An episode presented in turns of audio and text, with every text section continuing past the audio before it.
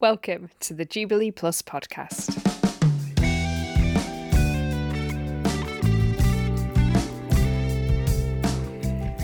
What a great day so far, and we are far from done yet. If you didn't make it to the conference this year, I can recommend that you get yourself along to the next one.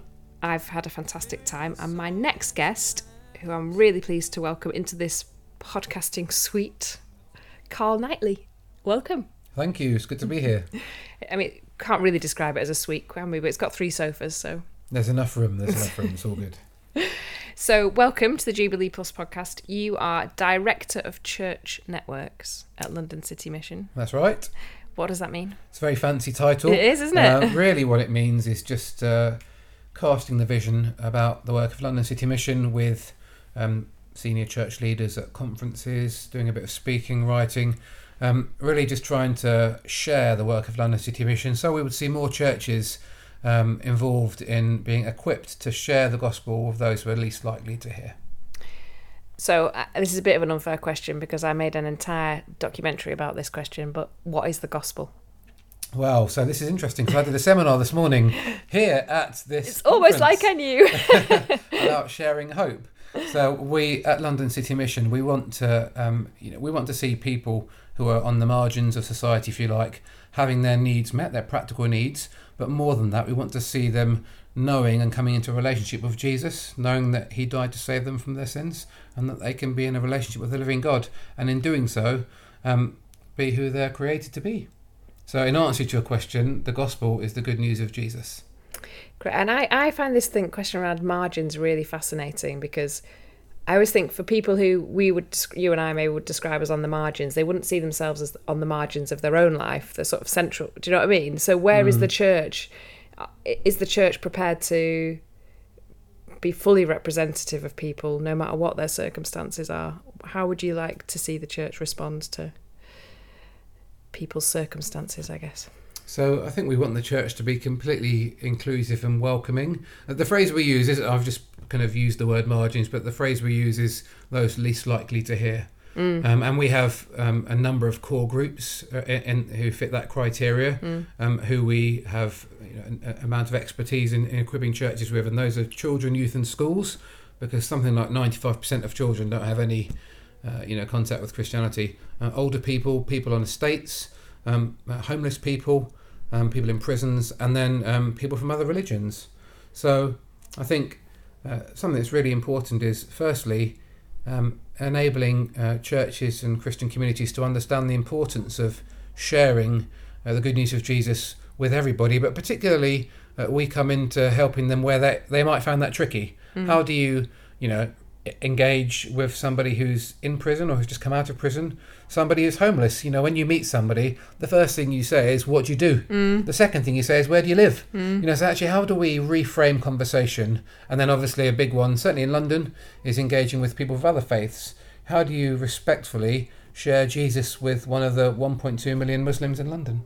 So, what is the first question you would ask someone then when you meet them? I think the first thing I would probably start with is what my name is mm. and maybe how are you? Mm. I think since COVID has arrived, I I feel like when we ask people how they are, we actually mean it now. Mm. I'd hope so anyway. Um, and I think listening is more important than questioning. Brilliant. So Rosie Hopley wanted me to ask you a question. You don't know if you saw this on Twitter. I did, and I actually answered it in my seminar. Oh, I- that's when I I'd- wasn't there. And I haven't got my notes now, so I shall Well, go. I shall do my off the best. cuff. I shall do my best. So the question is, what has encouraged you recently in church around working with and supporting those living on a low income? Yeah, so when I saw this question in advance a couple of days ago, I went out to uh, my missionary colleagues who are on the front line because I, I don't get to be on the front line very often. Um, and so one of my colleagues um, in West in the West London area said um, a church in Hounslow in West London um, have been using their finances to support two families um, in their cost of living. Uh, just as simple as that. Um, uh, another cluster of churches um, has set up an initiative whereby they're offering they're offering uh, showers and breakfast and food to people. And so I don't know whether that's happening across the board, but there is this sense of trying to support people. And of course, a number of churches have been involved with the the, the, the warm welcome initiative. Um, so those are the things that we're, that we're hearing about really. But I think um, what I'd like to see is people thinking about not just uh, people on low income who might- might be struggling, who might be using a food bank, but actually who, who in your church congregation, who in your street might be really struggling. And the answer to that question is really sharing your life with those people around you, and then you then you understand or find out how they're getting on. And we touched a little bit on your seminar, but what were the things you were really hoping that people would take away from your seminar this morning?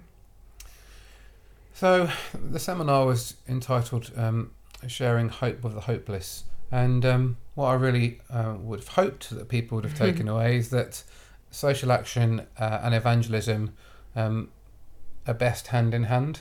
You know, so social action is important and actually it's biblical on its own, but it's it's a start point, not an end point. Your ultimate progression, your ultimate demonstration of loving people is sharing the good news of Jesus with them and um, we want to meet people's uh, practical needs, but we want to meet their ultimate, deepest needs as well.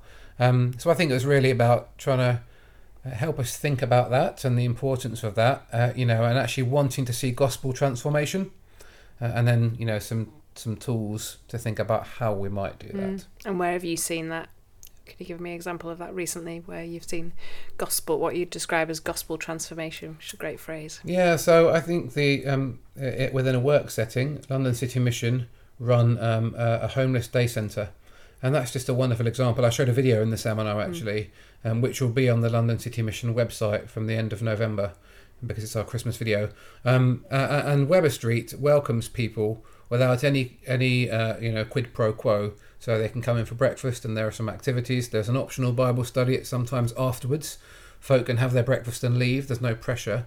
Um, but this is a place where people can come and they are loved and embraced by the workers and the volunteers, some of whom are from London City Mission, others are from local churches.